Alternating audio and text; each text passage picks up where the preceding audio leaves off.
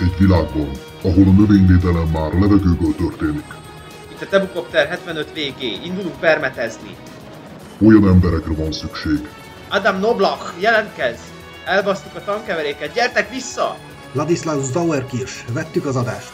Nem tudunk visszafordulni, a sarkunkban vannak a szerbek. akik nem félnek tőle, harészgálicos lesz a kezük. Yeah, ez az, megcsináltuk, újra biztonságos a növényvédelem, és nem kenni el a szánk a Navy. Juhú, én a légi növényvédelem és a felelősen megalkotott jogszabályi környezet. Tebukopter 75 VG. Minden hétköznap a Fekete Technológia műsorán.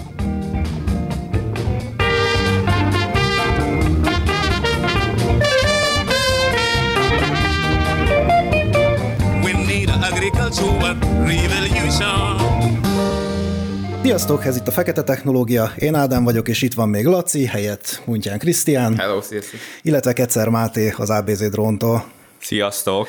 Mielőtt rámegyünk az ABC drónra, azt beszéljük már meg, hogy Krisztián, te miért vagy itt? Én gyakorlatilag most a lacites dublőre vagyok, úgyhogy... Igen, igen, de de en- ennyire azért nem véletlen ez az eset, ugyanis neked is van valami közöd a drónokhoz, Igen, igen, igen. a, a, Ö, mármint az agromédiumon kívül. Igen, van egy pár ilyen szöcském, és Ilyen van project. vele tapasztalatunk. Ezt a szöcskét még nem hallottam. Amikor el kell nevezni a gépet, kontrollerek úgy vannak elnevezve, fehér szöcske, sár, sárga szöcske. ez vagány. Wow. Ez vagány. Nice. És monitoring, vagy, vagy permeteztek, vagy ne kérdezzek? Á, Permetező drónok. Aha, jó. Hát akkor, akkor, akkor még jó, hogy te jöttél. Illetve akkor, Máté, az első kérdés, ezt a Laci üzente, miért ABZ? Ez egy tök jó kérdés. Igazából kétféle válaszom is van rá. Na. Amikor indult az ABZ drón, akkoriban még három tulajdonosa volt, és a három tulajdonosnak a kezdőbetűi, illetve maga az elnevezés azt is próbálja szimbolizálni, hogy mi drón megoldásokat nyújtunk egészen A-tól Z-ig. Na, én erre tippeltem egyébként, ezt mondtam a Lacinak, és mivel, hogy mindig el szoktam mondani, hogy mi vagyunk a Magyarország legbelterjesebb podcastje, ezért akkor azt is elmondom, hogy hát nekünk sem ez az első kapcsolatunk itt, ugyanis én még annó elkezdtem a BM-én egy térinformatikát, nem tudom, erre emlékszel? Persze, emlékszem, igen, Igen, kértél igen. tőlem tanácsot. Igen, igen, hogy jó-e az a képzés, vagy nem. Egyébként el is kezdtem, aztán szüneteltetnem kellett a doktorom miatt, de elszánt vagyok, be fogom fejezni, úgyhogy Szuper. Mesélj egy kicsit a cégről, légy szíves. Most volt elég sok változás nálatok, a, elindult a képzés, Matéval van kapcsolatotok. Fú, igen, egy eléggé sűrű időszakot él meg most a cég, de pont az előbb említettem nektek, hogy talán nem is volt olyan időszak, amikor Nem volt nekünk sűrű. nem volt sűrű, igen. Fú, mikor is kezdtük? Hát nagyjából egy ilyen 5-6 évre kell visszatekintenünk. Azt tudni kell, hogy mondjuk én a légi közlekedésben körülbelül 10-12 évet töltöttem el. Na, az elég. Wow. Honvédségen belül, mint légiforgalmi irányító. Idén január 1-től ez, ez megszűnt, és innentől már csak a drónozás. Eh, Én azt hallottam egyébként, hogy ez a világ legstresszesebb állás, ezt meg tudod erősíteni? Abszolút meg tudom erősíteni. Ö, Tehát azért azt tudni kell, hogy szerintem ebben a tíz évben, amíg én Szolnokon szolgáltam, nem igazán volt két ugyanolyan napunk. Aha. Sőt, nem igazán volt két ugyanolyan óránk sem. Tehát egy nagyon-nagyon izgalmas és nagyon-nagyon stresszes meló. Pont ezért kritérium is az, hogy, hogy nagyon-nagyon stressz tűrőnek kell lenni a légiforgalmi irányítóknak. Azért rengeteg olyan helyzettel lehet találkozni, ami nem feltétlenül mindennapi. És igazából itt szerintem azt kell mindig tudatnia magában a légiforgalmi irányítónak, hogy emberekért és nagyon drága technikákért felel, és azért ez a felelősség ez mindig ott van a, a, a vállán az embernek. Viszont talán az is igaz, hogyha mindig a légiforgalmi irányító ezen stresszel, hogy neki mekkora felelősség van a vállán, az szerintem rá tud menni mondjuk negatív szempontból is a munkavégzésre. Az is stabil. Na, ez egy komoly. És Igen. akkor e- ez, ez hozta meg nálad a váltásnak az igényét, hogy hát akkor ebből így tíz év után talán elég lesz. Nem feltétlenül. Én mindig egy ilyen vállalkozó típusú ember voltam, tehát így a honvédségi pályafutásom alatt nekem mindig volt valami mellékes, tehát én mindig szerettem mással foglalkozni és először területi képviselőként kezdtem el dolgozni, így másodállásban, egy olyan cégnél, ahol főleg ilyen vegyipari termékeket, karbantartó termékeket gyártottunk és értékesítettünk, és a kifejezetten a cél volt a, a mezőgazdasági felhasználás. Uh-huh. És én igazából a mezőgazdasággal én így kerültem először kapcsolatba, hogy gazdálkodókat látogattam az illetékességi területemen, és akkor ott próbáltam értékesíteni a termékeket, és igazából így találkoztam magával a drónnal is, uh-huh. hiszen találkoztam egy olyan mezőgazdasági vállalkozóval, aki amellett, hogy a saját földjeit művelte hagyományos technológiával, ő már látta abban a lehetőséget, hogy egy idő után majd bejönnek ezek a permetező drónok. Ez És hány éve volt? hát nagyjából egy ilyen 6-7 Akkor jó, jó felgyorsultak a dolgok. a borzasztóan. Oh, igen, igen, igen. Bocs, én mindig azzal szoktam összehasonlítani, hogy kb. olyan a, a fejlődési ütem, mint mondjuk a mobiltelefonoknak a fejlődési uh-huh. üteme, sőt, talán még, még durvább. Igen, ezt én is így, így gondolom. Sőt, én is a legelején nagyon szkeptikus voltam ezzel, hogy ez működik, ne viccelj már, 10 literre mit csinálsz? Hát, igen. Tudod, izé. De hogy aztán mikor láttad, meg hogy, hogy ez valóban működik. Én ezekkel mindig beszívom, amikor a legelső érintőképernyős telefonok kijöttek, akkor ő kérdezte anyám, hogy kérek és mondtam, hogy na, nem, ez, ez el fog tűnni egy pár éven belül. Ez, ez nem létezik, hogy ez működik. Én, én azóta nem jósolok semmi ilyesmit. Na és milyen kapcsolatotok van nektek a matéval? Mert hát én, én nekem is az az alma máterem, és hát csak úgy érdeklődés szintjén, hogy Hát azért a Magyar Agrár és Élettudomány Egyetemmel nekünk azért eléggé nagy múltú a, a, a kapcsolatunk, tehát uh-huh. rengeteg közös projektünk volt, és igazából a képzésekkel kapcsolatban fűződött szorosabbra ez a kapcsolat. A Magyar Agrár és Élettudomány Egyetemmel együttműködve, ugye ma már például Szarvason is tartunk képzéseket, ugye ez a növényvédelmi drónpilóta szakképzés, ugye ami már előírás a permetező drónok használatához, és nem is olyan régiben végeztek az első szarvasi hallgatók, ugye ők hát még február elején, bocsánat, február előtt kezdték meg a, a, ezeket a képzéseket, és akkor most graduáltak. És úgy tudom, hogy a bemeneti feltétel a képzésnek azt talán, tehát zöld könyv. A zöld könyv, igen. Meg legyen a Igen, végzettsége a tanulni vágyó Igen. személynek. Tehát zöld könyv, meg, meg elő van írva egy középfokú végzettség, illetve egy B, B, kategóriás jogosítvány is. Jó, az fair enough, azt mondom, azért egy zöld könyv, az azért, az azért egy ö, ö, permetező drónpilótának az azért jó, hogy, hogyha van egy zöld könyv. Jó, ez, ez megnyugtató bizonyos mértékben. Nyilván tudja, hogy ezt most eszik, isszák, vagy mit csinálnak azzal azzal lötyed ott a kezébe. Hát vagy, talán ezt a vagy hol kettőt- kell önteni, hol Ezt a kettőt pont nem csinálja, az már jó jel. Na beszéljünk arról egy kicsit, hogy mire jók ezek a drónok alapvetően, mert én, én akkor, én most én fogom itt eljátszani a drónszkeptikust, valami érdekes is, le, valami érdekes is legyen az adásban, és hát sokat hallani a szakmában azt, Ugye, na, hogy hogyan néz ki ez a dolog? Ez úgy néz ki, hogy bemegyünk egy előadásra, meghallgatunk egy drónos előadást. Utána kijövünk, van, aki ízé teljesen rápörög a dologra, mint ugye például én is, ugye azért is mentem el a BMW-re térinfot tanulni, meg vannak olyanok, akiket így kijönnek, és úgy, úgy, úgy összeállnak, tudod, összedugják a fejüket, és így hallatszik ki a susmusból mindenféle, hogy hát ez, izé, ez, ez, ez, ez túlzóak az elvárások, túlzóak a, azok a dolgok, amiket mondanak, hogy akkor tulajdonképpen most mire jó ez, meg mire nem. Nem tudom, mondjuk a monitoring drón azt szerintem nagyjából adja magát, hogy mire jó. Szerintem is adja magát, viszont a gazdálkodói oldalról szerintem a monitoring drónban kevesebb fantáziát látnak, hogy kevésbé kézzel megfogható a monitoring drónos szolgáltatásnak az eredménye, hogy az náluk mondjuk, hogy válik forintá. Mondjuk egy permetezés, az azért látszik, hogy hát ha itt nem taposunk, akkor ez mind forint marad a zsebembe.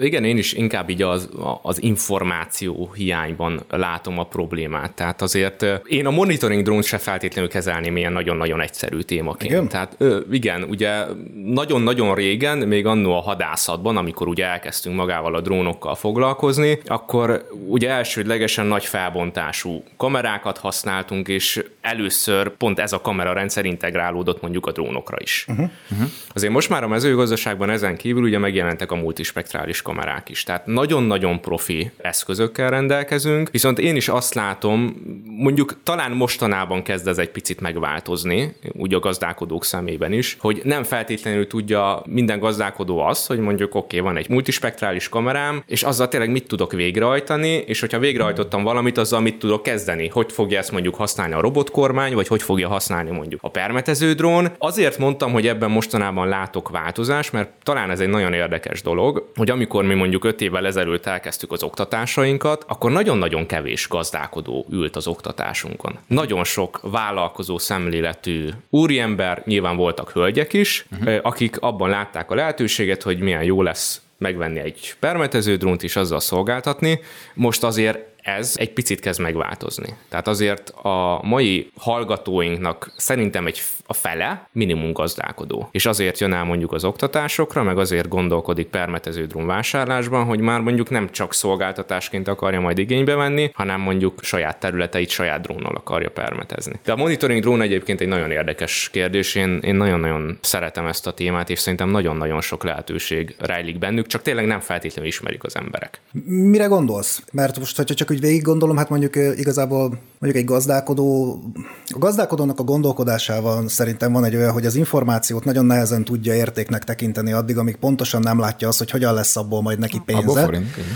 Viszont a mezőgazdaság az egy olyan dolog, hogy ha minden tudsz a tábládról, és az összes információ megvan, és relatív sokat fektetsz bele az, abba, hogy minden információd meglegyen, amire csak szükséged van egy jó gazdálkodáshoz, azt is bármikor elcsaphatja neked a jégeső. És ezért nem annyira szeretik szerintem, vagy nem na- nagyon izé balanszíroznak, meg nagyon csinyán bánnak a gazdálkodók azzal, hogy mi az az információ, amire, amit nekem még megéri kifizetni, mert bármikor üthet a krak, nem? Igen, igen, viszont ugye ezt már hívhatjuk egy ilyen precíziós technológiának, Igen. amit, amit be tudnak építeni Igen. a, a napi gyakorlatba. Az én véleményem ezekkel a precíziós technológiákkal alapjából éve az, hogy minden ilyen elemet, legyen az mondjuk egy talajszkenner, vagy NDVI-os térkép, differenciált műtrágya szóráshoz alkalmazandó térkép, kijutatási terv, stb. Ezt szerintem mindenkinek a saját gazdaságára szabva kell alkalmazni.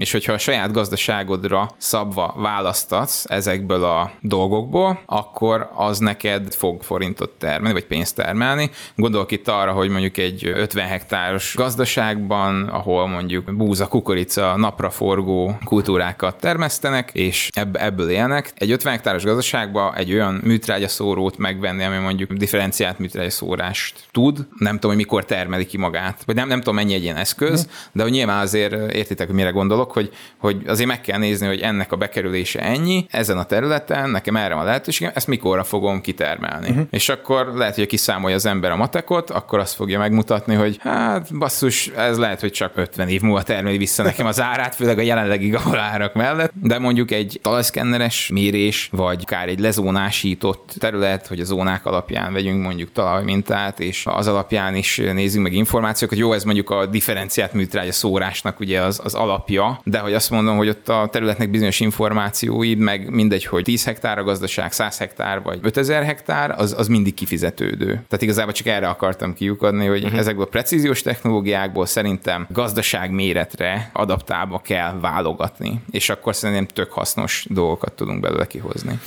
Abszolút, ezzel teljesen én is egyetértek. De talán pont az a jó, hogy azért a piacon megtalálható rengeteg termék, rengeteg méretű és mondjuk területi kapacitással rendelkező. Most, hogyha permetező drónokról beszélünk, akkor permetező drónok. Még talán így a monitoring drónokra visszatérve, ott viszont azt gondolom, hogy, hogy ott már talán területtől függetlenül mindig megvan a haszna ö, egy ilyen Igen, technológiának. mondjuk egyetértek. Igen. Itt most nem is feltétlenül, hogyha nem konkrétan mondjuk a pilóta nélküli légijárművekről beszélünk, de ugye az, ez egy érdekes dolog, hogy a műholdas technológia az valamilyen szinten azért egy fejlettebb technológiának mondható, mint a drónok, mégis ez terjedt el inkább a mezőgazdasági felhasználásban, mint mondjuk a, a, a drónoknak a használata. Akár a műholdas felhasználás alapján kinyert értékeket, és ezeket hasznosítva mondjuk a mezőgazdasági művelésben is forintosítva tudunk szerintem olyan hasznot termelni, amit mondjuk nem feltétlenül tud egy gazdálkodó enélkül elérni. Egy picit tényleg talán ebben látom a hiányosságot, hogy, hogy nem feltétlenül ismeri még mindenki azt a halmazt, hogy mondjuk ezek, ezek tényleg mire használhatók. És mire használhatók? Ugye megint csak kicsit ketté kell venni magát a monitoring drónnak a, a hasznos terhét, tehát hogy mit teszünk a monitoring drónra. Ugye amit a mezőgazdaságban használhatunk, az egy, egy nagy felbontású RGB lencse, ami ugye a látható színtartományban képes nekünk lefényképezni az adott területet. Ez az egyik eshetőség. A másik eshetőség pedig az, hogyha multispektrális kamerát helyezek rá, ugye a multispektrális kamerának meg, meg az a sajátossága, hogy ő már nem csak ezt a három színt tudja lefényképezni, amit ugye mi látunk, hanem az infravörös színtartományt is. Ez az infravörös színtartomány meg azért trükkös, mert valamilyen szinten egy indikátor arra vonatkozó, hogy milyen állapotban van mondjuk a vegetáció. És ezt az indikátort lehet ugye valamilyen szinten, hát kvázi matematikai egyenletekkel így mutatósá tenni, uh-huh. és erre egy ilyen mutató ugye ez az NDVI index, ami talán a legelterjedtebb, hogyha multispektrális kameráról beszélünk.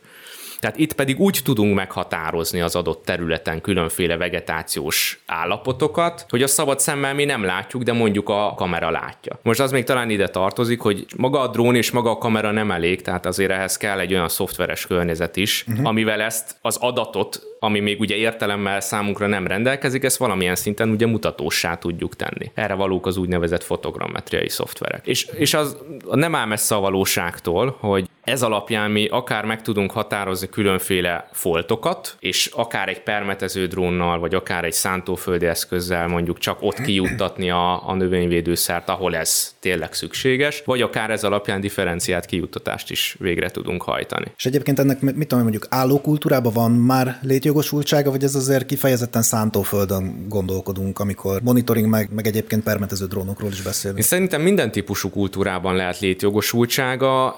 Első elsődlegesen talán a szántóföld az, ahol mondjuk nekünk nagyobb tapasztalatunk van. Uh-huh.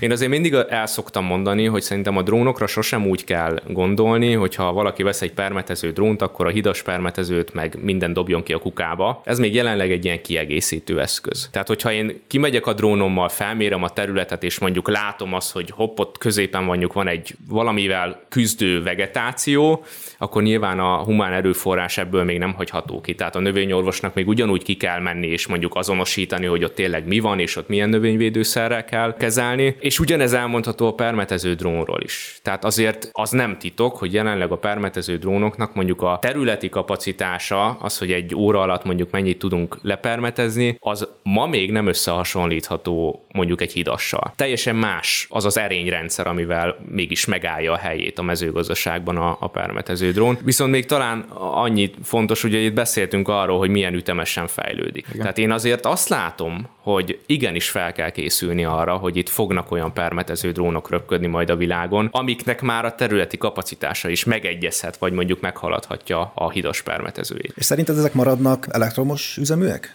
Pregán voltunk, és a egyik kollega mondta a drónokkal kapcsolatban, hogy addig-addig fejlesztjük ezeket, míg föltaláljuk a helikoptert. Tehát egy, lesz-e belőle valaha, nem tudom, valamilyen benzinüzemű robbanómotoros történet szerinted, vagy ez marad elektromos? Ez azért érdekes, mert próbálkoztak ezzel. Uh-huh. Tehát próbálkoztak benzinüzemű, meg hibridüzemű, tehát egy olyan rendszerrel, ahol volt egy robbanó motor, ami visszatöltötte a saját akkumulátorát a drónnak. Voltak ilyen irányú próbálkozások, egyenlőre nem vezetett eredményre. Én nem zárom ezt ki száz százalékban, hogy mondjuk ez nem fog megjelenni a jövőben, valamilyen más formában, de most még jelenleg azt látom, hogy a litium polimer akkumulátorok egy jó ideig meg fognak maradni a permetező drónokban, és tulajdonképpen ma már az összes pilóta nélküli légijárműben. Igen, mert tehát észrevehető, hogy ebbe az irányba ment el a tendencia, csak ugyanakkor a, ez, ennek az akkumulátor technológiának, hát egyrészt ez a elérhető energiasűrűséggel kapcsolatban eléggé határozottan meg van szabva, hogy hol van a vége. Másrészt, bár ez inkább a te területed, úgyhogy javíts ki, ha tévedek, de ha jól tudom, akkor az elektromos, elektromotoroknak a szabványaik a nagy része az inkább távol-keleti, míg a robbanómotorok szabványainak a szabványainak meg szabadalmainak, bocsánat, ezt a szót kerestem, a nagy mhm. része meg inkább európai jellegű. Tehát itt ugye az autókkal kapcsolatban is a robbanómotoros és az elektromos autó vitában is ez egy szempont szokott lenni, hogy egyébként nem mindegy, hogy kik, kiknek kell ezeket a szabadalmi pénzeket kifizetni. Úgyhogy ha ezért tűnik logikus dolognak az, hogy egyébként tényleg ezek miért nem működnek robbanómotorral, de hát akkor azt mondod, hogy ez nem. Egyébként a katonai drónok azok mivel mennek? Jó, azok nem, nem multikopterek, de... Hát itt azért nagyban függ a mérettől. Egy hatalmas mondjuk Reaper drón, ugye, ami egy ilyen nagyon nagy teljesítményű felderítő drón, ő már hagyományos repülőüzemanyaggal, akár kerozinnel, akár ebben uh-huh. működik. A kisebb méretű drónoknál ott meg ugyanúgy előfordulnak a lítium polimer akkumulátorok. Uh-huh. Ez, egy, ez egy nagy igazság, hogy jelenleg a permetező drónoknak a területi kapacitása az párhuzamosan fejlődik a lítium polimer akkumulátoroknak a fejlődésével. Uh-huh. Tehát a, a kettő nem tudja megelőzni a másikat. Na most a dróntörvény az egy relatíve friss dolog, két éves talán? Igen, ez a dróntörvény, ez egy ilyen macerás ö, fogalom, mert igazából konkrétan olyan, hogy dróntörvény ugye nem jött ki. Nagyon sok helyen így, így jelent meg. Ugye nekünk van egy eléggé magas szintű úgynevezett légügyi törvényünk, ez az 1995. évi légügyi törvény, és 2019-ben pedig az Európai Bizottság is elkezdett a drónokkal foglalkozni. Ugye látta azt, hogy mennyi eszköz dolgozik az EU- Európai Unión belül, ezért létrehoztak egy egységes szabályozást, és ezt az egységes szabályozást vettük át mi is 2021-től. Tehát tulajdonképpen az történt, hogy az 1995. évi légügyi törvényünk az EU-s rendeletek alapján módosításra került, illetve van, ahol mondjuk kiegészítették ezt a jogszabályt. Azért kérdezem, mert hogy permetező drónpilóta képzés, az most egy relatíve új dolog. Most mondod ugye, hogy az első csapat most ment ki. Viszont egyébként monitoring drónpilóták meg előtte már voltak, és ők rendesen üzemeltek is, nem? Tehát, hogy... Abszolút igen. Mm, A, most már nevezzük úgy, hogy dróntörvény. Jó. Te is így említetted, Szerintem jó? ez a legegyszerűbb. Igen, igen, szerintem is ez a legegyszerűbb. Tehát a dróntörvény tartalmaz különféle műveleti kategóriákat. Három darab műveleti kategóriát különböztet meg, nyílt, speciális és engedélyköteles, és ezek a kategóriák úgy különülnek el egymástól, hogy az adott művelet, amit én csinálok, az mennyire kockázatos mondjuk a légtér résztvevőire, meg mennyire kockázatos azokra a személyekre vagy járművekre, amik mondjuk a földön vannak. És nyilván egy monitoring feladat, mivel viszonylag kisméretű drónnal csinálom, és hogyha a mezőgazdaságból indulunk ki, akkor általában az emberektől távol, ő belefér ebbe a nyílt kategóriába. Nyilván itt azért meg kell felelni különféle maximális felszálló tömeg, magasság, emberektől való távolság kritériumoknak, de ezeket már meg lehet csinálni nyílt kategóriában, és a nyílt kategóriában is előírás már, hogy csak is olyan személy drónozhat, aki a megfelelő kompetenciával rendelkezik. De ez már 2021-től elérhető. Háromféle ilyen műveleti alkategóriát különböztetünk meg, ez az A1, A2, A3, és ezekre már 2021 óta megszerezhetőek itt Magyarországon is a kompetencia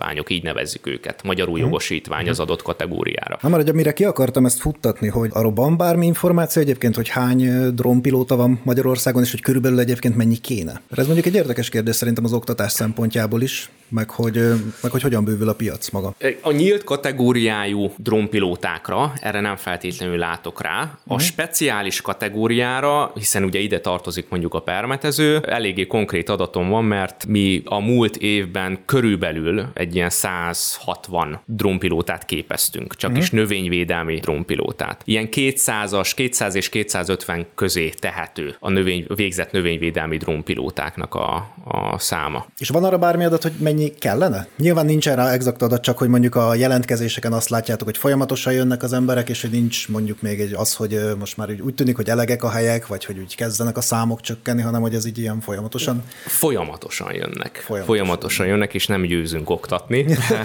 Pont ezért bővítettük ugye a képzési helyszíneket Szarvasra, illetve ugye Nyíregyházi Egyetemmel is van egy együttműködési megállapodásunk, hát ott is el fogjuk indítani a képzéseket. Ez, hogy mennyi kell, ez tényleg egy eléggé nehéz ö, Hát igen. kérdés. Mekkora vákum lesz így a, a piacon. Merre fog elmenni ez a piac? Mert ugye ti is szolgáltattok, ugye?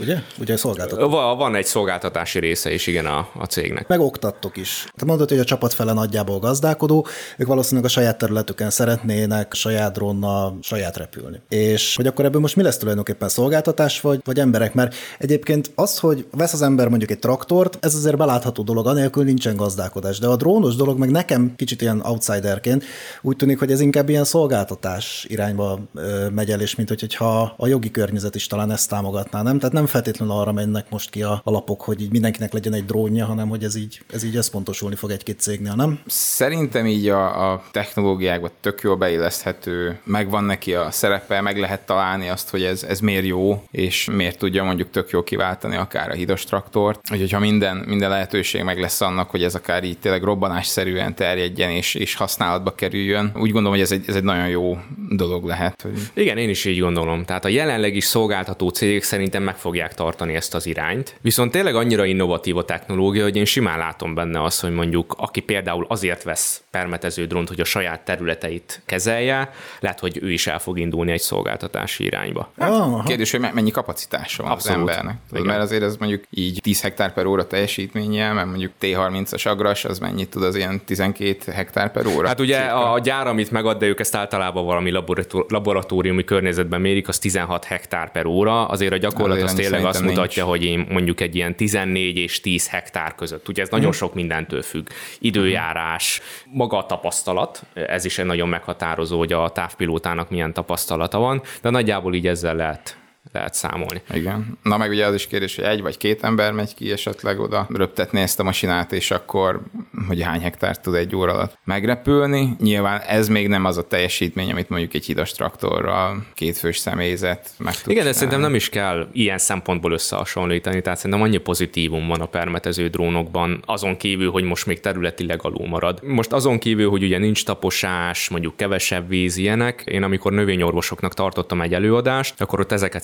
szépen felsoroltuk, és akkor felhívta utána az egyik növényorvos kolléga a, a figyelmemet, hogy oké, okay, Máté, ezek tök jók, és meg is állják a helyüket, egy dolgot hagyták ki, hogy mondjuk annak a személynek, aki a permetezést végzi, nem kell ott lenni közvetlenül a permetszernek a környezetében. És oké, okay, hogy most már vannak különféle vákumfülkék, meg, meg ilyenek, tehát valamilyen szinten azért próbálják védeni, de azért az mégis, hogy közvetlenül egy távpilóta x száz méterre van mondjuk a permetező dróntól, szerintem az is egy nagyon fontos dolog. Ja, tehát ilyen személybiztonság. Személybiztonság, Aha. igen. Egyébként én is azt gondolom, tehát mondom, én így konferenciákon csipegettem össze a kérdéseknek a nagyját, de én is azt gondolom, hogy ha maga a technológia beindul, mondjuk elkezdődik egy ilyen drónvásárlási hullám, akkor annak nyilván a chip hiány, meg a litium is azért egy fogyó energiaforrás, tehát a drónoknak az ára elkezd fölmenni, viszont mivel a drónokból már több lesz a piacon, ezért a szolgáltatásoknak az ára meg elkezd lemenni. És akkor ilyen értelemben szerintem is inkább az lesz, hogy beáll egy ilyen, hogy akinek van drónja, az még esetleg szolgáltat is, vagy valami ilyesmi. Tehát Hát így igen. Tűnne logikusnak. Igen, igen. Mondjuk szerintem még, hogy ki fog szolgáltatni, vagy ki nem, azt szerintem az is szabályozni fogja, vagy korlátozni fogja, hogy az adott gazdaságban milyen idős, például traktoros kollégák vannak. Mert lehet, hogy, tehát ugye az egész szakmára az a jellemző, hogy, hogy inkább egy ilyen idősödő korfa, uh-huh.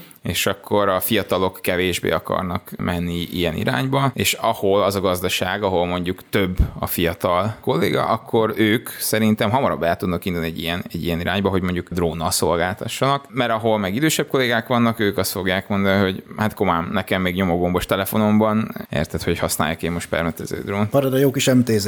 Igen, igen. Volt egyébként traktoros tanulótok, nem tudsz róla? Volt. Na, tök me- az Volt. mennyire menő? Ja, A traktoros azt mondja, hogy hát akkor szélesítem a portfóliót, fölpimpelem magamat. Mennyi volt? Egy, egyről tudsz, vagy, vagy, vagy ez Nem, egyébként több, rendszeresen? Több, többen vannak igazából. Ugye a nem. gazdálkodó mondjuk kell. szeretne befektetni permetező drónba, és nem feltétlenül ő jön el mondjuk a képzéseinkre, Elküldi a hanem traktoros. elküldi a gépkezelőket. Így van. Men- mennyire Tehát király. többen vannak. Igen. Egyébként most egy picit így visszatérve ugye a, a matekra, meg hogy mikor fog megtérülni, meg, meg hogy áll ennek az ára, azért mi egy csomó kutatást végzünk, meg, meg kikérjük a, a mondjuk a gazdálkodóknak a véleményét ezzel kapcsolatban, és nekünk például a matek azt mutatja, hogy körülbelül 500 hektár lekezelése után mondjuk egy előbb említett DJ Elgrass T30-nak az ára simán megtérül. Permetszerben? Maga, Vízben? maga, hát Gázolajban? Figyelj, konkrét adatokat tudok nektek egyébként mondani. Igaz, légiforgalmi irányító voltam, de most a számadatokat hirtelen fejből nem fogom tudni mondani. De például van egy ilyen kis összeállításunk, hogyha mondjuk veszünk egy szántóföldi gépes kezelést, akkor mi nagyjából úgy szoktuk számolni, és én tudom, hogy nem mindenhol állja meg ez, a, ez az érték, amit mondani fogok majd a helyét. Sok mindenkit megkérdeztünk, és akkor ebből átlagoltunk. Uh-huh. Tehát például szántóföldi gép esetében az üzemanyagnak a körülbelül hektár költsége olyan 3000 forintra jön ki. A gép amortizáció, azért ez is jelentős, ez körülbelül megállja a helyét ugyanebben az összegben, tehát ez is olyan 3000 forint környékére jön ki. A vízfelhasználás itt ugye összegszerűsítve nincsen, nyilván növényvédőszertől függ, de mondjuk ilyen 200 és 500 liter közé tehető. A taposási kár viszont ez, ez nagyon jelentős, és itt mi például 5%-ot szoktunk szezononként megjelölni. Pont a múlt héten volt nálam egy pár gazdálkodó, és ők mondták is, hogy hát itt azért náluk eléggé fölfelé megy. Uh-huh. Kombánynak a hozam térképe alapján szokták visszanézni, hogy nagyjából ott, ahol tapos a gép, ott mennyivel redukálódik a mennyiség, tehát ez az 5% ez megállja a helyét, ez olyan 15 ezer forint permetezésenként. És hogyha veszünk mondjuk egy átlagos növényvédelmi költséget, ez pedig ilyen nagyjából 20 ezer forint per hektára szoktuk számolni. A vége a mateknak az, hogy hektáronkénti összköltség mondjuk szántóföldi gép esetében olyan 41 ezer forintra jön ki. Uh-huh. De most, hogyha ugyanezt leváltjuk egy permetező drónra, és végig futtatjuk az egészet, akkor itt ugyanúgy van üzemanyag költség, mert ugye nyilván kint tölteni kell nekünk a, az agregátorral az akkumulátort. Itt nagyjából 800 forint per hektára uh-huh. jön ki. Ez körülbelül meg is állja a helyét, mert pont tegnap beszéltem egy pár sráccal, akik mondjuk a kint vannak és töltenek, akkor nagyjából egy ilyen 90-100 liter üzemanyag megy, kin, megy el nekik, úgyhogy folyamatosan használják töltésre az agregátort. És akkor gépamortizáció, itt is számoltunk azért, de itt azért nem 3000 forintról beszélünk, hanem itt 1000 forint per hektár. Ugye mi amortizálódhat? Hát egyrészt a lítium polimer akkumulátor talán az, ami, amit időközönként azért cserélni kell, és hogyha amúgy karban van tartva az eszköz, akkor ezen kívül más amortizációs költség nincs. Ugye a vízfelhasználás itt redukálódik a legjobban. Tehát uh-huh. itt ilyen 10 és 40 literre is lemelt akár a hektáronként érték. Taposási kár az meg egy jó nagy zéró, tehát Igen. itt ugye taposási kárról nem beszélünk. Az átlagos növényvédelmi költség, tehát a növényvédőszernek a költségét meg ugyanannyira hagytuk, mint mondjuk egy hagyományos szántóföldi eszköznél 20 ezer forint. Tehát az az jön ki a mateknak a vége, hogy 21.800 forint. A kettőnek a különbsége az 19.200 forint. Hektáron. Uh-huh. Hektáronként. Igen, tehát 100 hektárnál 1 millió 920 ezer forint, tehát pont így vezettük le azt, hogy körülbelül 500 hektár permetezésekor megtérülhet mondjuk egy T30-nak az ára. Uh-huh. És itt azért nem elrugaszkodott értékeket ö, dobtunk be a táblázatba. Szerintem ez, ez egy fontos, fontos tényező, hogyha már ugye a matekról beszéltünk. Uh-huh. Amortizációba akkor hadd kérdezzek még bele, amit én még el tudok képzelni, hogy amortizálódhat, az a nem a propeller, hanem a forgószárny. Nagyon jó. Na, ott voltam, ott, ott, ott voltam helyen. Szuper. Az ABZ drón előadáson is figyeltem. Nagyon jó, nagyon jó. Azt, azt tudom Pontos. még elképzelni, meg a huvókákat. Ezzel kapcsolatban van valami info, Hát a, a, a forgószány az nyilván amortizálódhat, hogyha ha találkozik a napra forgó szárával. Így, így van, igen. ja, vagy valami ízés sasmadára. Olyan, olyan vagy sasmadára. Olyan volt, hogy elkapta valami a drónotokat? Vagy ez ilyen urban legend? Madár? Aha. Képzeljétek el, ez egy nagyon érdekes dolog. Szolnokon én már láttam, hogy a rétisas megtámadta a Mi-24-es harci mhm. helikoptert. Sokáig nem tartott, ilyen kemény. Ennyi volt az egész. A harci helikopter? A harci helikopterre ráment a rétisas. Hát olyan sokáig tényleg nem tartott a, a kontakt. De várj, ki győzött? Hát a harci helikopter. Pedig azt hittük a madár csatát. igen, igen, igen.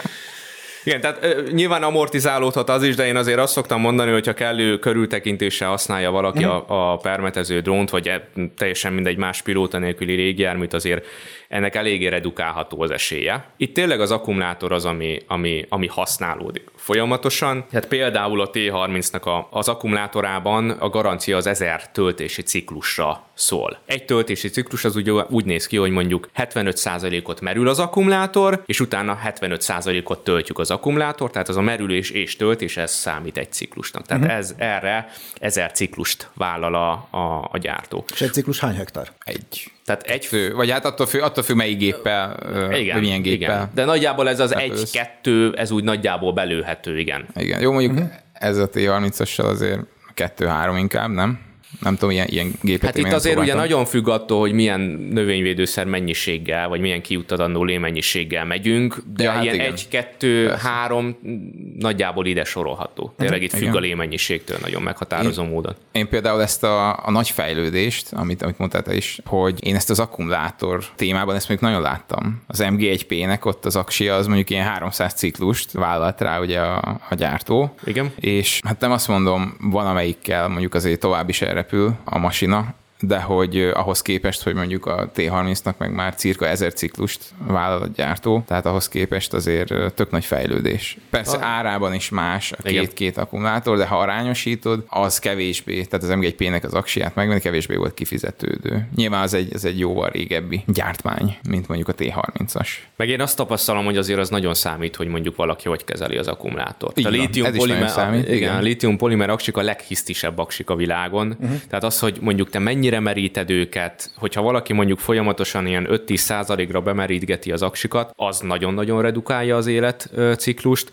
meg az, hogy hogyan tároljuk például. Tehát ugye van egy úgynevezett storage tárolási határérték, ezt általában ilyen 50 és 70 százalék közé lőjük be, Tehát, hogy ezen a szinten érdemes ezeket a lítium polimer akkumulátorokat tárolni. Ha nem így van tárolva, mert mondjuk valaki teljesen teletöltve tárolja, vagy teljesen lemerítve, az mind-mind visszavesz a, a, az élettartamából az akkumulátornak. De teljesen lemerítve az még rosszabb, mint ha teljesen Igen. teletöltve. Igen. Nem? Igen. Tehát, hogy Igen. lemerítve azért nem szabad Igen. ezeket tárolni. Az amortizációval kapcsolatban még egy kérdés, ugye hát a drónnak a legveszélyeztetettebb amortizációs, nem is tudom, esemény, amikor így leesik.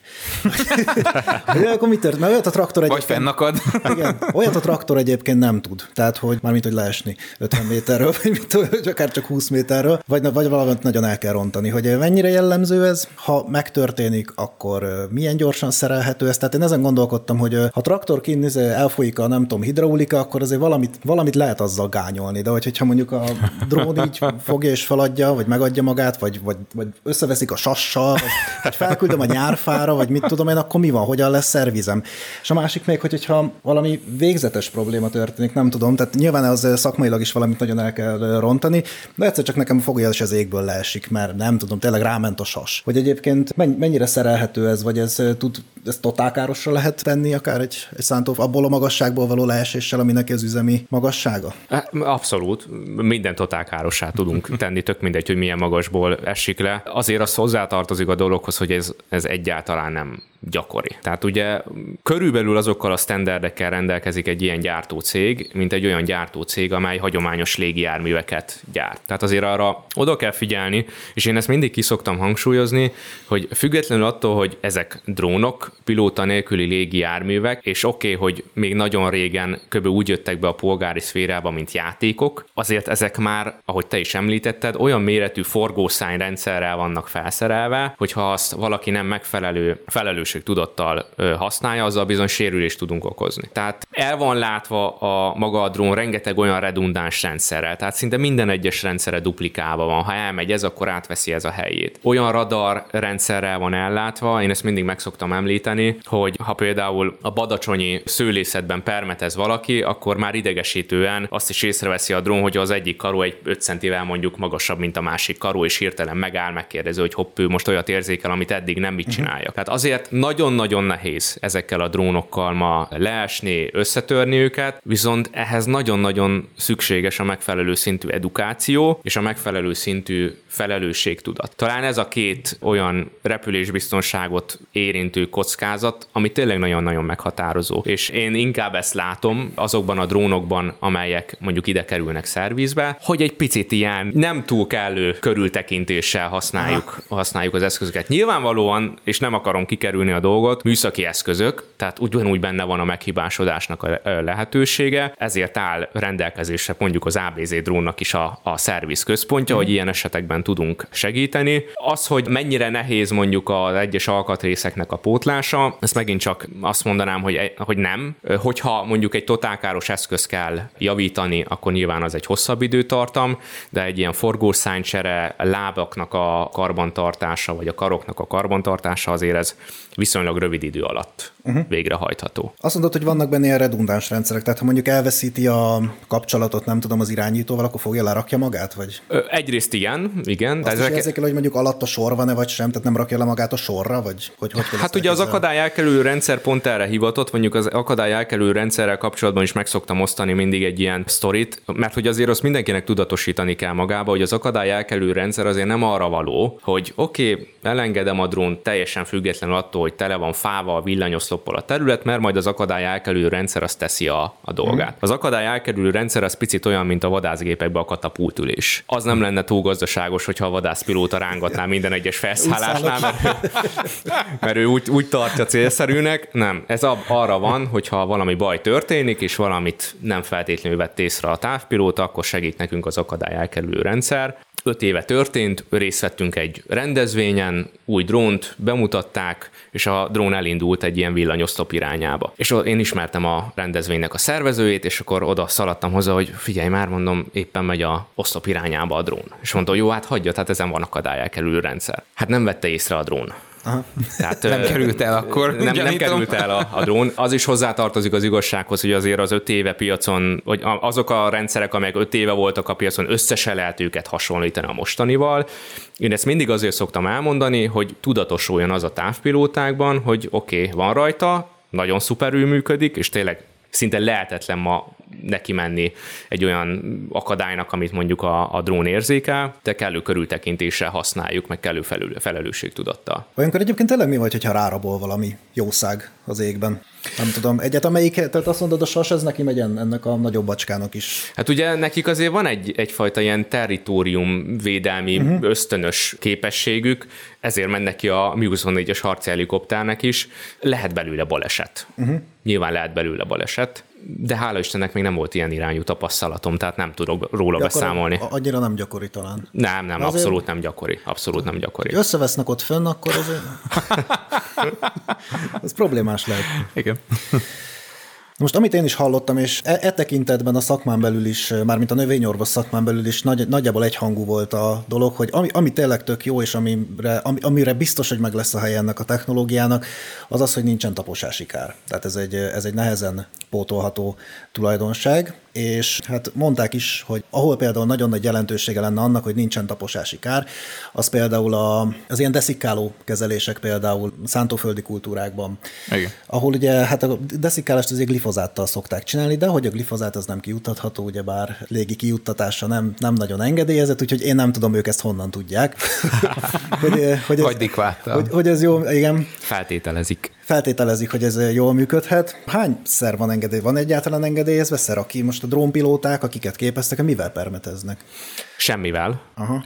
Tehát a, a, az az igazság, hogy tehát a, a mai állapot az az, és az az őszinte állapot, hogy nyilván azért ma még nem áll rendelkezésre minden. Ahhoz, hogy teljesen jogszerű legyen az, hogyha mondjuk megláttok az útszélén valakit drónnal permetezni. Viszont azért azt mindenképpen meg kell említeni, hogy itt nagyjából egy ilyen 95%-os állapotban állunk most. A 2022-es év a legkirályabb év volt a permetező drónok szempontjából, és itt most főleg a jogszabályi rendszerre gondolok. Azért, mert megszületett egy 4 per 2022-es AM rendelet, amely meghatározza most már konkrétan az, hogy Oké, okay, itt vannak a permetező drónok, mi kell nekünk Magyarországon ahhoz, hogy legálisan lehessen permetezni. És itt három fő kritérium van. Ugye az egyik nagyon fontos kritérium, hogy csak is olyan eszközt lehet használni permetezésre, ugye, ami típus minősített. Igazából, hát talán a Magyarországon forgalomban lévő permetező drónoknak körülbelül egy ilyen 80%-a már rendelkezik a típus minősítése, mi csak ilyen eszközöket értékesítünk. A másik nagyon fontos dolog, hogy meghatározásra kerül az, hogy ki permetezhet, tehát milyen képzettséggel kell rendelkezni a távpilótának,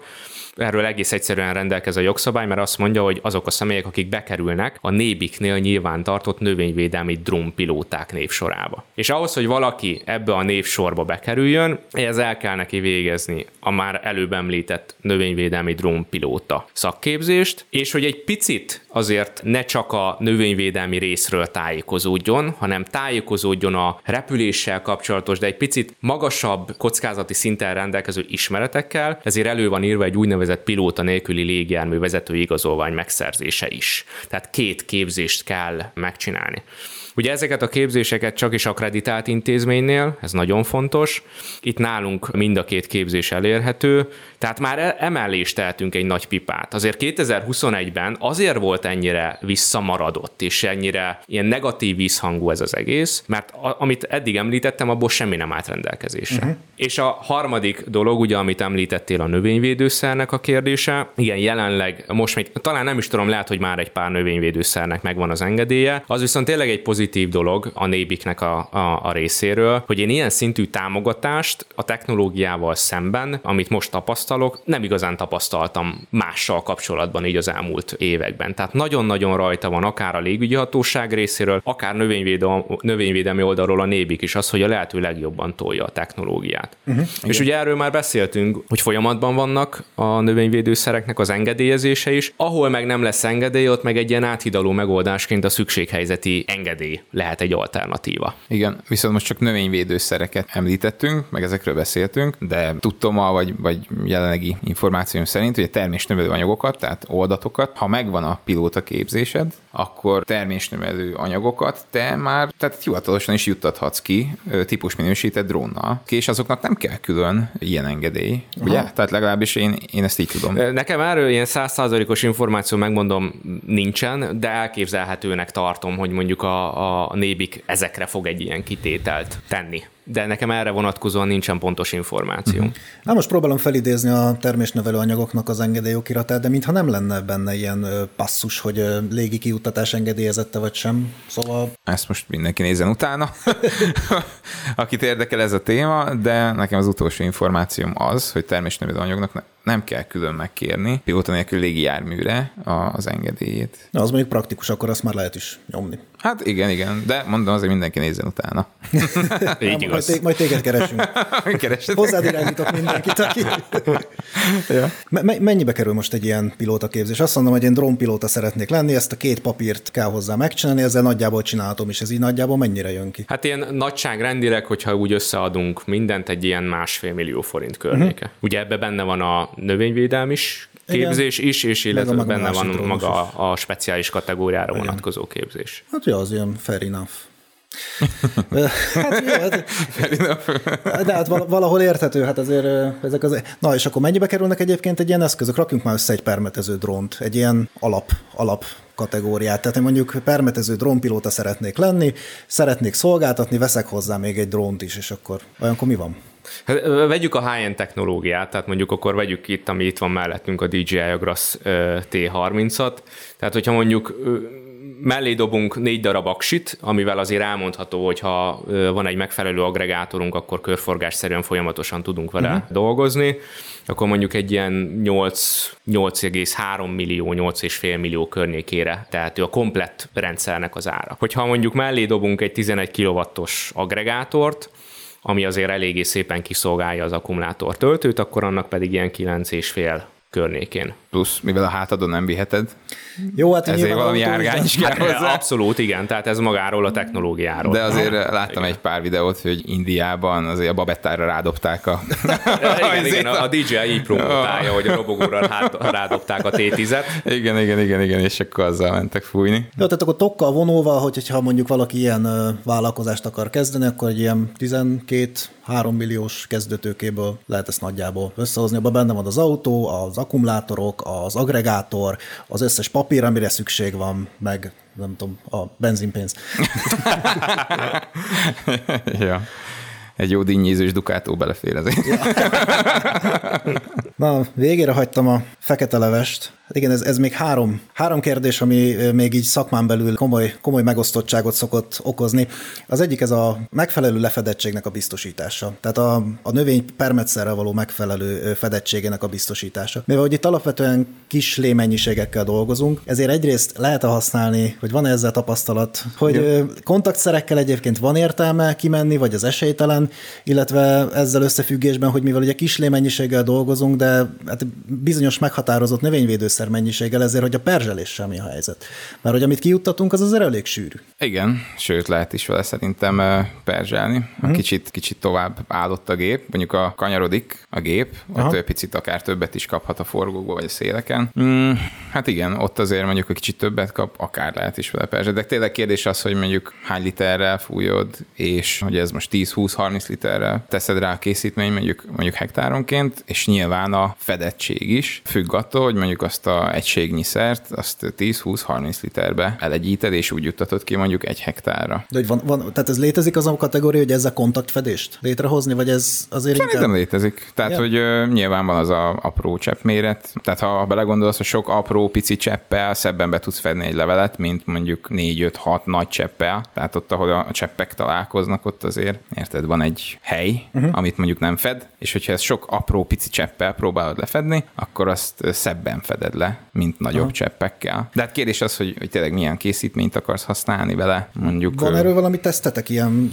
Tehát, e, szerintem van- van egy csomó ilyen Persze, igen, mi rengeteget, rengeteg ilyet teszteltünk, tehát én azért én mindig azt tartom célszerűnek, hogy oké, okay, hogyha valamit megad a gyártó, és nyilván az általában meg is állja a helyét, csak azt azért mindig ki kell egészíteni utána az időjárási tényezőkkel. Uh-huh. Tehát mi minden egyes eszközünket teszteljük. Igen, az átfedés kérdés az egy nagyon fontos dolog, ugye azt pont ez alapján tudjuk meghatározni, hogyha már van egy gyakorlati tapasztalat arról, hogy mondjuk a T30X magasságon mondjuk befúj nekünk 9 métert, akkor hogyha mondjuk 8 méterre tervezünk, vagy 9 méteres sorközökkel, akkor az úgy, az úgy megfelelő lesz.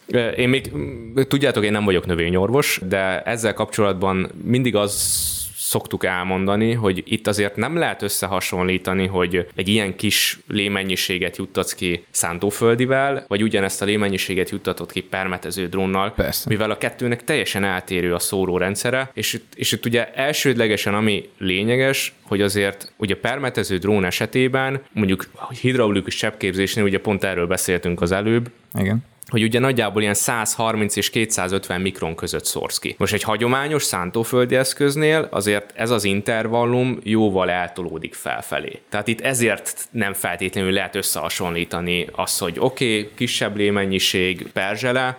Itt a perzselésről nekünk mondjuk ilyen irányú tapasztalatunk, megmondom őszintén, nem volt. Szerintem itt az, hogyha jól be van állítva a lémennyiség, meg mondjuk a repülési sebesség, és megfelelően működik a drón, Igen. amikor sorváltásnál ugye zárja a szóló rendszerét, azzal mondjuk szerintem szépen kiküszöbölhető.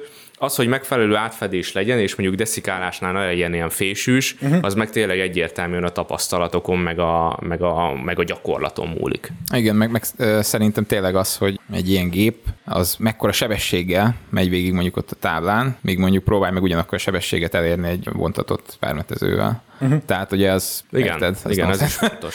Igen. Igen. Ezt nem tudod kivitelezni, de ugye ez nyilván ott felette repül gyorsabban, azt a lémennyiséget hamarabb szét tudja teríteni apróbb cseppel, mondjuk ott azon, a, azon az egységnyi területen. Tehát hogy szerintem lehet tök jó fedettségeket elérni, tök szépeket, és hogyha belegondolsz, a helikopterek is, vagy a merevszárnyú gépek is ilyen 50 kötőjel 60 literre kapták meg mondjuk az engedélyüket a légi kijuttatásra. Uh-huh.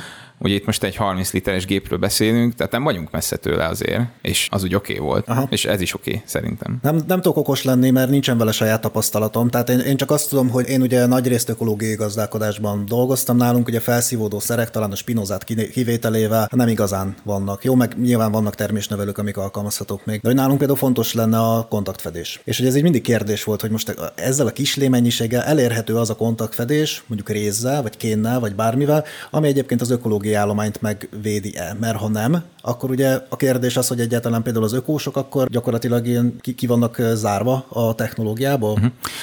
Szerintem amúgy nem. Én, nekem sincs ilyen tapasztalatom, mondjuk uh-huh. egy, egy réz, egy kén mondjuk, hogy működik. Meg az ugye a réz, az perzsel is.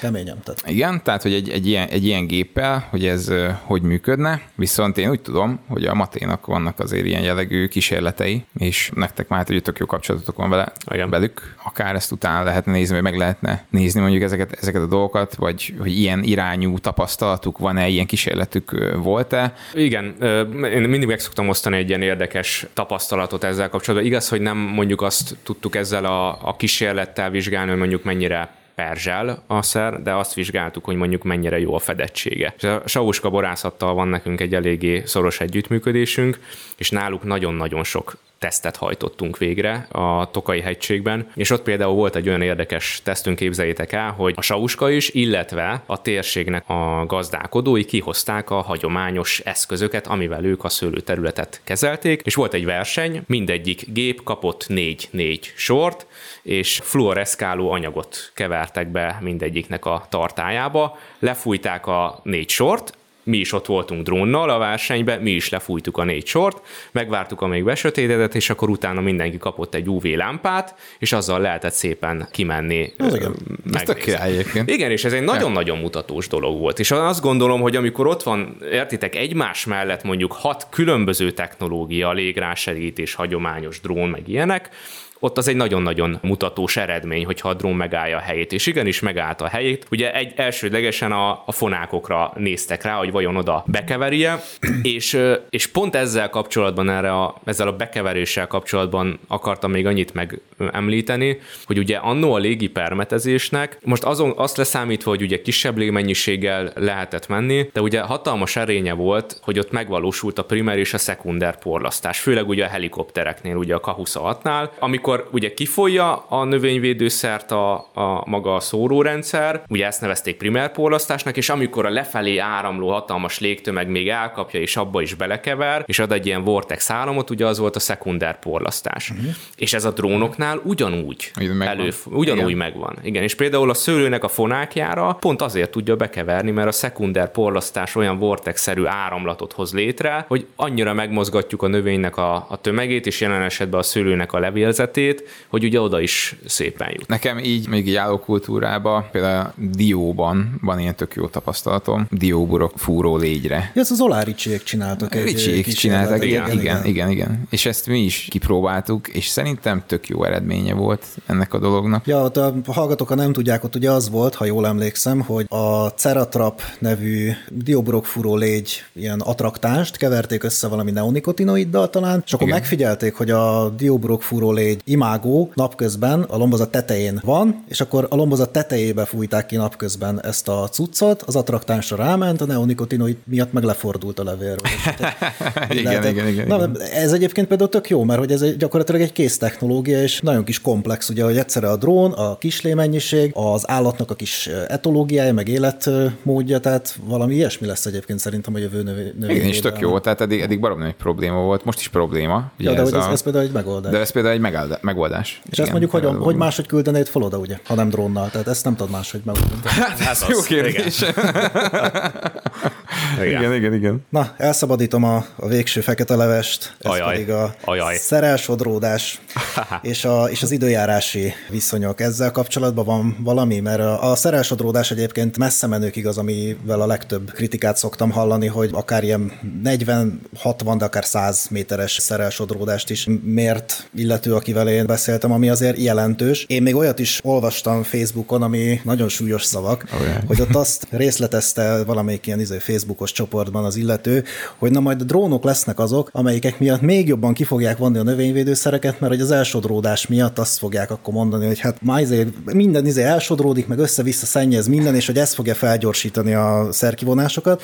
Ez Szerintem kicsit túl, túl extrapolált kicsit kicsit, túl gondolta, illetve hát, hogy hány méter per szekundumos lég áramlás, levegő, mi ez? Szél. Ezt így hívják, hogy szél. Igen, tehát- Szélerősség, Igen, milyen, szélerősség. milyen szélerősség mellett lehet ezzel, mert én ilyen kettő körül hallottam, ami gyakorlatilag szélcsend. Hát most, hogyha jogszabályt tekintünk, akkor erre vonatkozó külön jogszabály nincsen. Ugye a hagyományos előírás szerint ugye 4 méter per szekundum, amit uh-huh. ugye, ugye azt hiszem, hogy 5-re tudunk felmenni légrásegítés és technológiánál. Külön szélerősség meghatározó a jogszabályban a drónokra nincsen. Itt én nagyon-nagyon kritikus tényezőnek tartom, és lehet, hogy ezen, ezért engem meg fog kövezni jó pár növényorvos, aki mondjuk hallgat minket, de én amikor mondjuk ugye 2021 előtt a kísérleteinket csináltuk, mi nem igazán szembesültünk az elsodródásnak a jelenségével. Volt olyan, hogy kimentünk az adott gazdálkodóhoz, nyilván kint volt a saját növényorvosa, és azt mondta a növényorvos, hogy figyelj Máté, itt nem lesz permetezés, mert ő úgy, úgy ítélte meg, hogy na ott viszont meg, volt, meg lett volna a lehetőség az elsodródásnak. Mhm. Tehát szerintem ezek figyelembevételével azért nagyságrendileg redukálható ennek az esélye. Biztos vagyok benne, hogy kizárni nem lehet, de hogyha figyeljük az időjárást és betartjuk ezeket az értékeket, redukálható. A másik fontos dolog, de itt ide, ide majd bekapcsolódtok, hogy ugye a növényvédőszerhez külön, használatos különféle cseppnehezítők, adjuvánsok, ezek meg mind-mind tovább redukálhatják ennek a, az eshetőségét. lehetőségét, igen. És én úgy gondolom, ami, ami nagyon fontos, és ugye ezt is elsodródásnak hívjuk, de hogy ez meg inkább ugye azokban az időszakokban van, amikor ugye napközben meleg van, éjszaka lehűl. És gyakorlatilag a meleg és a hideg levegő helycseréjével gyakorlatilag ezek a nagyon apró, ezek a mikrocseppek így felemelkednek gyakorlatilag, és a légáramlattal pedig valahol lekerülnek Uh-huh. És ugye ez mondjuk akkor nagy probléma, hogyha ez mondjuk egy gyomírtószer esetében történik. Tehát, hogy ezek a pici cseppek ott megülnek az állományban, Én azokra a cseppekre gondolok, amit ugye itt a cseppképzés folyamán, ugye a ütődés folyamán képződnek, és nem tudod őket kontrollálni, mert annyira picikék is képződhetnek, hogy ezeket mondjuk ezzel a berendezéssel nem tudod kontrollálni, de hogy erre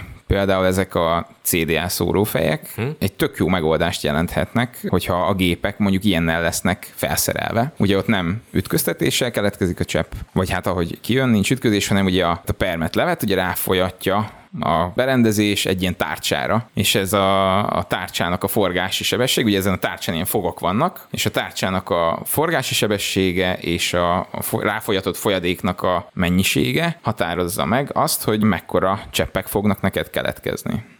Azt hiszem jól mondtam, ugye? É, abszolút, igen. Ugye ezt annó már a hagyományos légi permetezésben használtuk, ugye ezt a mechanikus cseppképzésnek hívjuk. Én is azt látom, hogy talán ez lehet egy alternatívája ennek, hogy szabályozottan tudunk cseppméretet Igen, létrehozni. Szabályozottabb kijuttató rendszer. Igen, a jelenlegi hidraulikus technológiánál, hidraulikus cseppképzésnél meg tényleg, tehát hogyha cseppnázítőt használunk, ha figyelembe vesszük az időjárást, vagy esetleg még egy plusz alternatíva lehet, hogy egy picit elrugaszkodva a gyári cseppképző rendszertől, mondjuk olyan szórófejeket alkalmazunk, amelyek az adott időjárási körülmények között mondjuk nagyobb cseppet állítanak elő, és akkor ezzel ezzel próbáljuk meggátolni az elsodródást.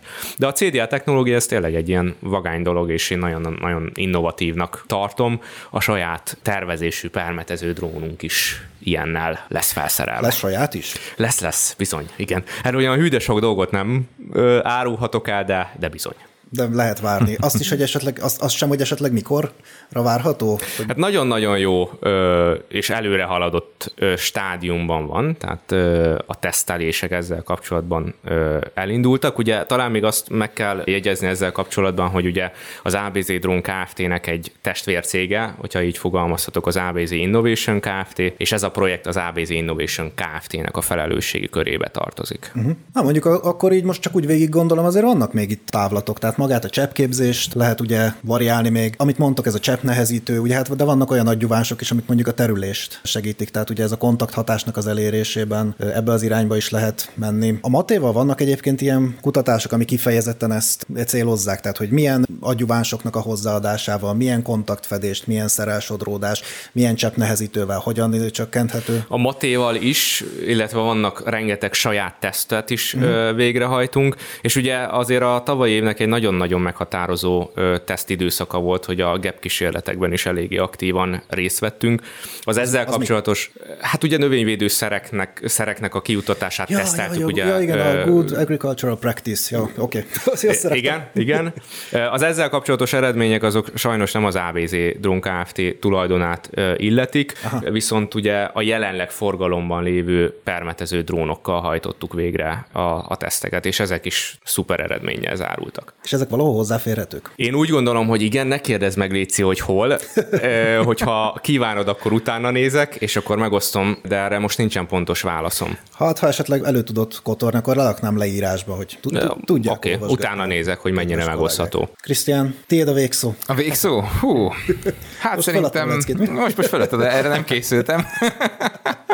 Szerintem van fantázia ezekben a szöcskékben, ha már Aha. így kezdtük a, az elejét, és még van fejlődési lehetőség is. És tök jó lenne, hogyha így a, így a növényvédőszereknek is minél hamarabb meg lennének ezek a vizsgálatai, és meg lennének a, az engedélyei, hogy ilyen, ilyen gépekkel tudjuk őket használni. Jó van. Hát akkor Máté, köszönjük szépen, a, hogy rendelkezésünkre álltál. Hát én meg köszi, hogy meghívtatok. Elég sokat küzdöttünk az időpont egyeztetésre, de megérte. Szerintem, Összejött. Szerintem jó anyag lett, illetve neked is a testdublőrsége.